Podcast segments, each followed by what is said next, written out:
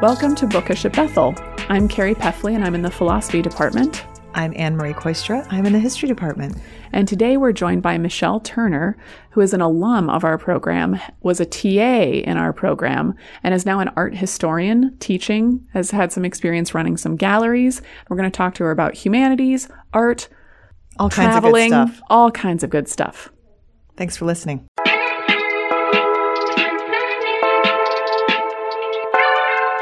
Today we have Michelle Turner. uh, Hi there. Hi. Um, and so we're going to talk. uh, Um, so, Michelle, you were in the humanities program when? I was a student here. I started as a student in fall 2007, and I was in the humanities program. At that time, it was a full freshman year and all of sophomore year. Yeah. And I believe at the end of my sophomore year, I had been asked, uh, or I had really enjoyed my time and been encouraged to maybe participate more. I was a business major. Um, and junior year, I began a TA, as a TA, and then I continued as a TA until I graduated. Oh, that is so good. And so, then what did you end up graduating with in terms of your major? Did you stay a business major? Yeah, I stayed a business major. I had always um, integrated art and sociology because I wanted to take that with me into the business field. Um, but the humanities as a general course really appealed to me, and it really got the best of me by the end, even though I ended up finishing with um, a business degree. Okay. Did you end up with a, an art minor at all? Yeah, Okay. I ended up with an art minor and art history minor. okay. yes. That's so fantastic. I love that combination, right? That's a fantastic It worked combination. out well. Yes. Uh, Because that's kind of what you're doing now involves that. So can you describe what you're doing? Sure. So um, I've had kind of a a few like a, a long arch, you could say. I just finished up working at a gallery in Minneapolis, Groveland Gallery. I was there for three years, um, but I've also worked at the University of Northwestern with their art department, beginning as the office coordinator there, um, while I wrapped up my master's in art history at the University of St. Thomas. And I wrapped up my master's just in May, and this fall I've started teaching. So it's been a really fun um, involvement in the arts, and yet I'm also using my business degree. I'm working in academic operations also at the University of Northwestern. Oh, very interesting. Okay, so a couple of follow up questions. So, at the Groveland, Yeah. what kind of art did you um, see Represent? there? Yeah, So- represent. Yeah. Sure. So, Groveland Gallery has been around since the 70s, and we've always represented contemporary artists who primarily are creating representation, representational artwork. So, oftentimes you're going to see a lot more landscapes, um, some still lifes, not really any figures, but um, artwork that individuals want to take home, have on their wall. We have some abstract artists, but we our strength is really in representational artists, and these artists are teachers throughout the Twin Cities, um, and um, some hold an assortment of other jobs as well. But yeah, Do you have a favorite one that you? oh, would- you can't ask me that. I can't answer that. You can't ask. Okay, so It's so funny. On the first night of my aesthetics class every semester, I and I warn the students in advance. I want you to come with your favorite work of art. Yeah. and it's a ploy to get us talking about why Yeah. we find things beautiful, what pieces of music art, and all of the art majors always say that's totally unfair. You can't Well, make me do that. Yeah, and especially when you work at a gallery where all the artists are living and all the artists are local. Um, You can't pick. They're a all favorite. your favorites. you have to be able to represent all of them and Yes. um, be an advocate for them. So. Okay, so um, you said that you also had finished a master's degree recently, and so what was your thesis about? Ah, okay. My thesis was on uh, a British artist by the name of Sonia Boyce. She is still alive today. She's had an over 30 year career, a really um, impressive career span. She was a part of the Black British arts movement in the UK. She was really um, spearhead of that movement, and so that's primarily how she's still recognized today. But her work has uh, radically shifted over the last 20 years, and um, I was focusing on that because it hasn't received a lot of attention and tying it back into her earlier work, kind of drawing themes that that have existed throughout um, her whole career. And how did you hear about her? Um, actually, I was in a class called Afropean. We were looking at the relationships between um, Africa and Europe, and we needed to kind of move forward, choose some topic artists, and the professor recommended her. I started out with one work. I also started out with a bit too ambitious of a paper topic. I wanted to see how uh, art and uh, you know racial politics had evolved over 30 years in a 10 page paper, and she was like, No. I don't think, you know, you're going to get too far. Or, anyways, you'll get stuck at some point. And sure enough, I did. Um, she was a case study initially as one of those artists. And I picked up on a theme that no one was talking about. And so, 10 days before the end of the semester, or I should say, before my presentation, I reached out to her and I said, I don't think anyone's writing on this. Sounds really interesting. Can I totally switch gears? And she goes, You're in the trenches you know, you know better than I do. I'm going to leave it to you. And uh, I was just like, well, let's do it. I have 10 days. Let's turn this paper around. And I did it and I presented and we went out to ice cream afterwards to celebrate the end of the semester. And she turns to me and she goes, Michelle, I think this is going to be your master's thesis. Um, yeah, and actually, um, the over the summer, I applied for a research grant, and I had the opportunity to travel and actually go to London and meet her in person, which was phenomenal. Yeah. Um, she was very, very warm and gracious. I was also able to meet a number of other um, arts uh, individuals in the community, individuals she's worked with, curators, people who gave me a catalog book afterwards, an individual who took me into one of the um, British political buildings to see one of her pieces in an office wall. And we had to, you know, show our passport and get a badge and go through security. Um, and when I met Sonia, we met at the Royal Academy of, Arts in London. And she took me to the coffee room there, which, which is just for members. And she was the first Black British uh, woman to be accepted as a Royal Academician. Um, she's had a lot of firsts. She was also the first Black British artist uh, to have work accepted into the Tate Modern. Um, and of course, we're meeting with her, we're talking, we're getting along well. And then I come to find out um, she's meeting the queen a week later to receive an honor. Oh my I'm just gosh. like, okay, I'm a no, you know, I'm a nobody from Minnesota. But uh, again, she couldn't have been more kind, and um, and the research really went well. So now I'm at that point where I've sort of jumped right from masters into teaching, but I'm looking forward to the upcoming breaks and maybe submitting this work elsewhere and Mm-hmm. being able to attend conferences and really talk about it. Did you send your thesis to her? I have some polishing to do, but I intend Mm-hmm. to. I actually I have a stack of like um things that I have for her in my room. I it's now it's just like putting it together and I think Thanksgiving and Christmas will be that perfect time. Oh, that's great. Awesome. Nice. Mm-hmm. Yeah. Cool. Yep. And she's doing so it's when you were a TA here. Yeah. Were you leading tours at the MIA? Yeah, I that was like my soft spot. Mm-hmm.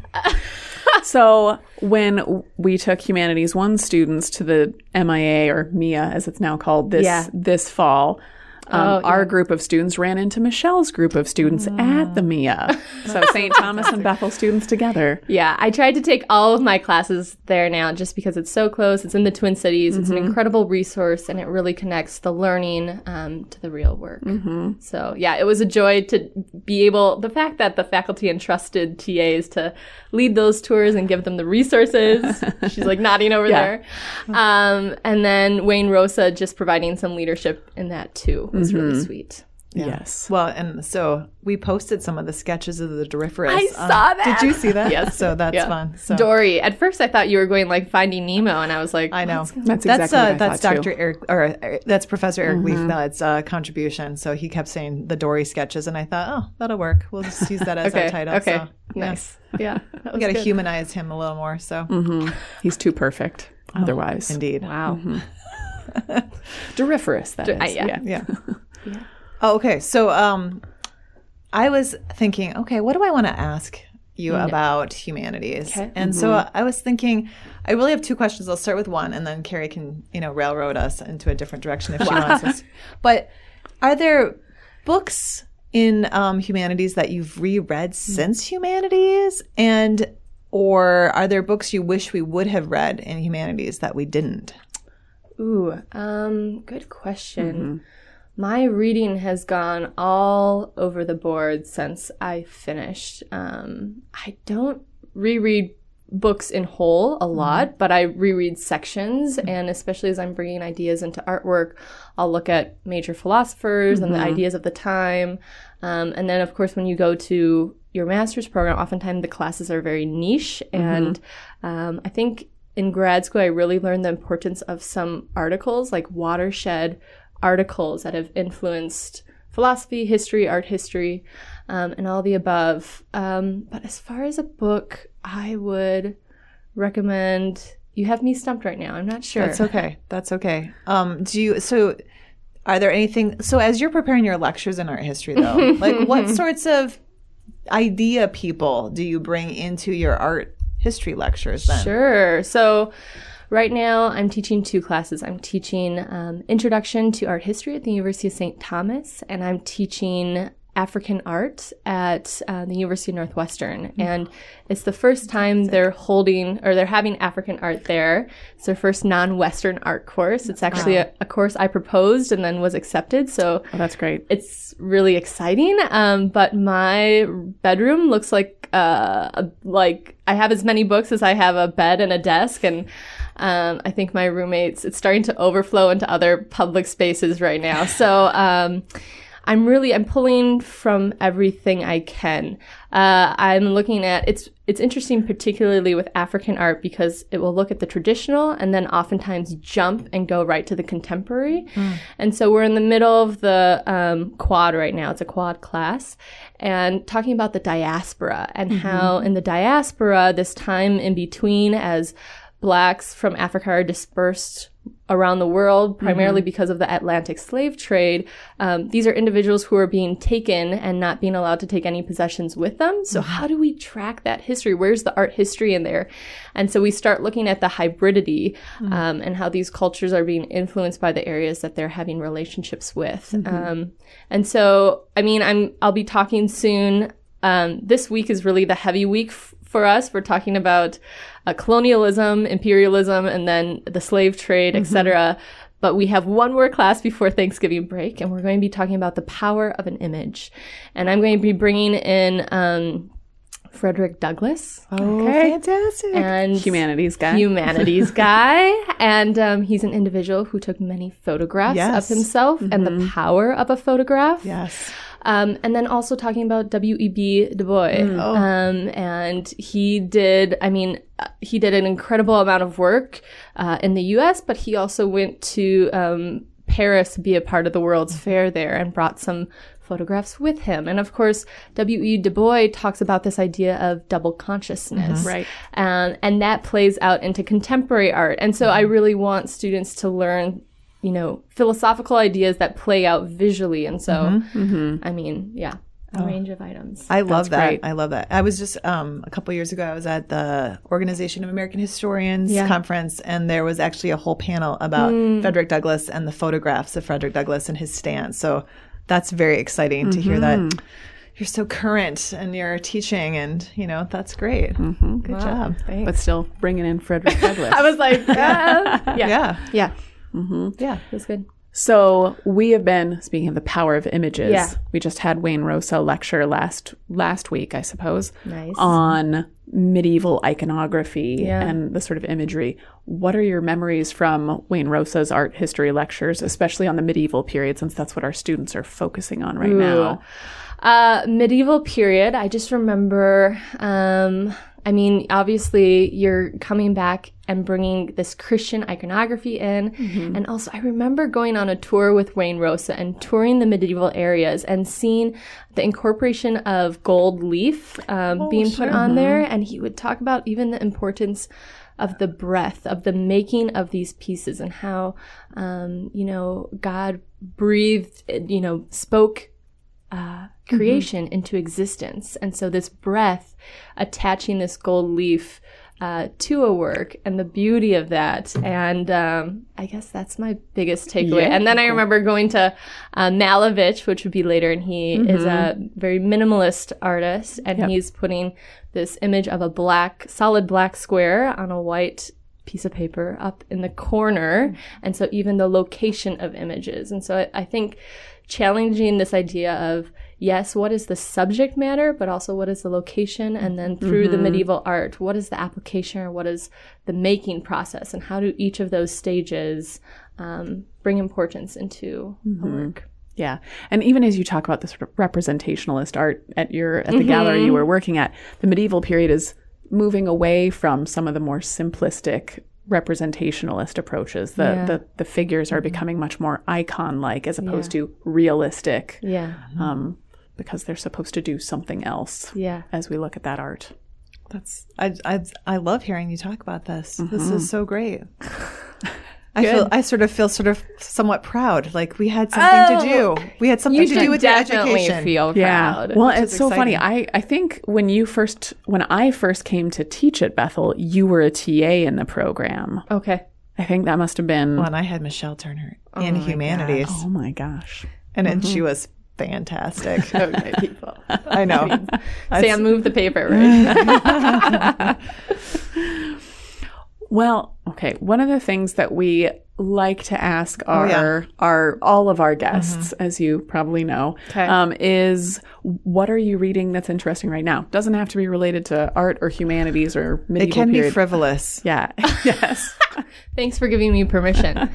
Um, no, actually, I have in my bag. It's a book. It's something that I want to finish, and it's a book that influenced um, the end of my master's thesis. It's a book by Claudia Rankine, Oh and it's called The White Page.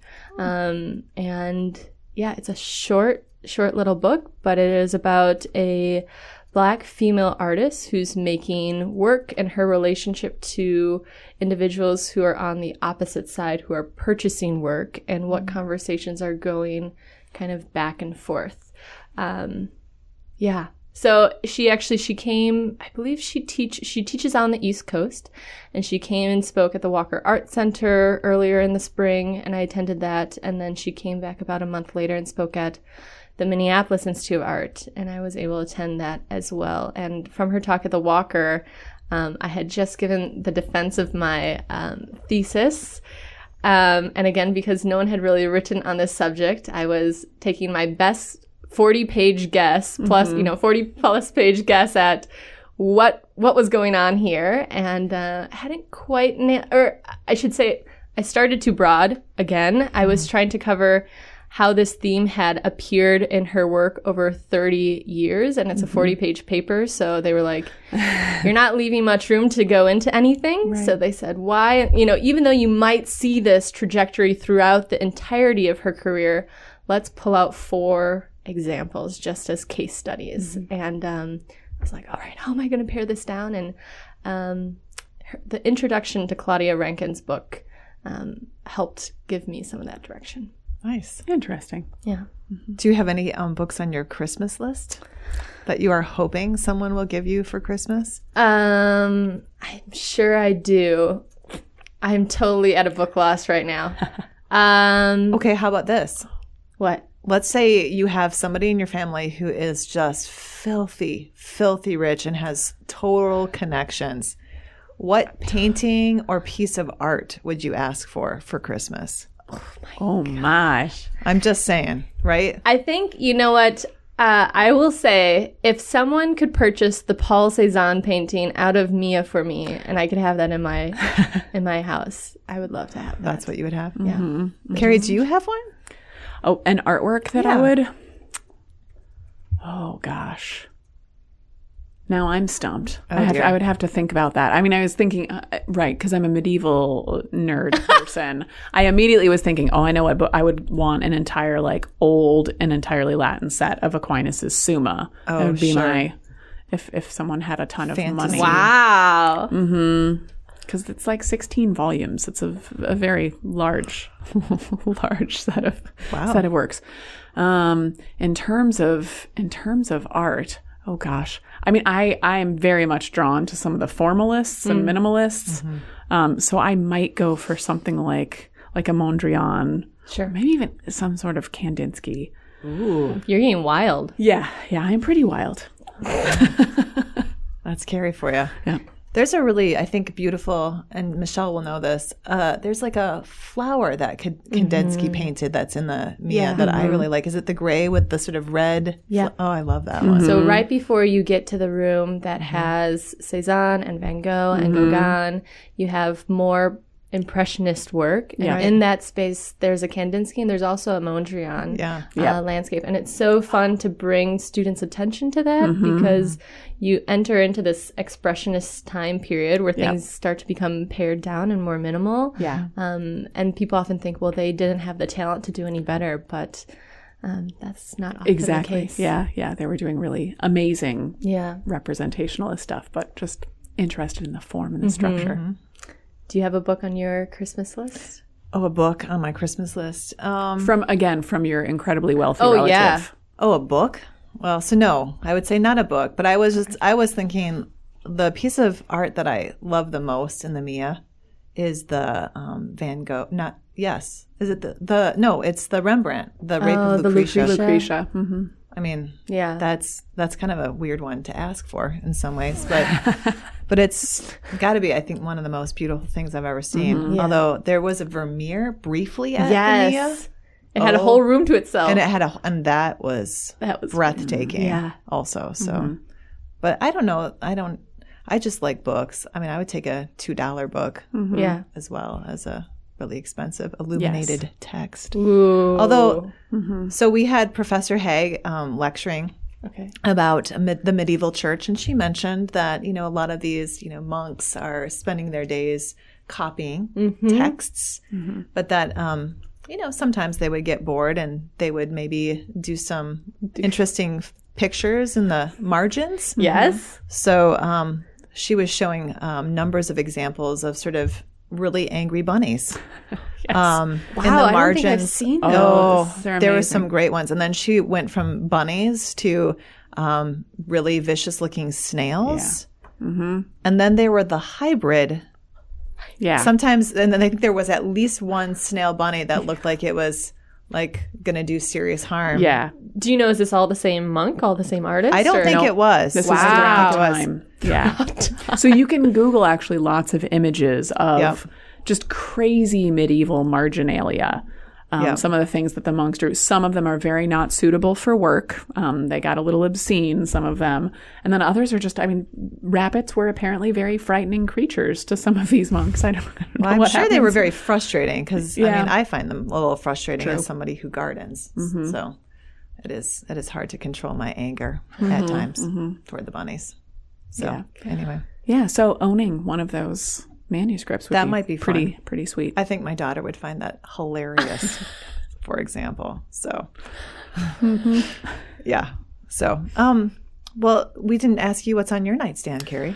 Well, I'm still so last week I had just started um Sherwood Anderson's Winesburg, Oh, yes. Ohio. So I'm making my way through it. I really like it. Oh. Yeah, I just I can't believe I never knew about Sherwood Mm. Anderson or this particular book. So collection of short stories, really interesting. Cool. And this is a book that makes it on like the 100 best American books of all time lists Yeah. time and time again. So it's definitely a classic and well appreciated by And I the enjoy critics. it, especially at this time in the semester. Not that it's not a classic Mm-hmm. or appreciated by critics, but I appreciate texts at this time in the semester that I can read like a page and a half and be Mm. done with that section of the book before bedtime. Just Yeah. because I'm reading so much else Yeah. during the day. Yeah, that's nice. What about you, Anne Marie? Um, I'm in the second of the trilogy on World War One, uh, An Eye Through the Door or The Eye in the Door by Pat Barker. Okay. It's a really interesting um, set of books looking at kind of the psychological toll of World War One hmm. on the men and then also the doctors who are treating them. Yeah. and also the bonds mm-hmm. between men and all that good stuff. So very, very interesting. Well, yeah, and the oh. facial surgeries that are happening during the time oh, and yes. the effect on art and Yes. Francis Bacon and mm-hmm. yeah, there's oh, some crazy stuff. Yeah. Yep. She does not address the art, okay. but That's it- right. I mean, it would be a good one. Yeah. You know, to do. Yeah. Um, anything else we need to talk about? Well, I mean, there are so many things that we could talk about. Nothing we need to talk about, I suppose. I'm, I'm, What are you guys? okay, so medieval art right now, and then And then we move to Dante um, is next after Dante. Julian. Yeah. Okay. And so we're pretty. We're getting close to the end of the semester. So we're Yep, we're wrapping up the gonna enter purgatory shortly. will Shortly. you get out of purgatory? You know, only if Lord we are willing. really penitent. Say enough Hail Marys. Yep. Uh huh. And have lots of people praying for us. That's right. And get over our pride. Indeed. Oh, okay. so maybe we should all read a little Flannery O'Connor. Oh, Yes. I know, another whole conversation. Yes. Anyway, um, you've been listening to bookish at Bethel.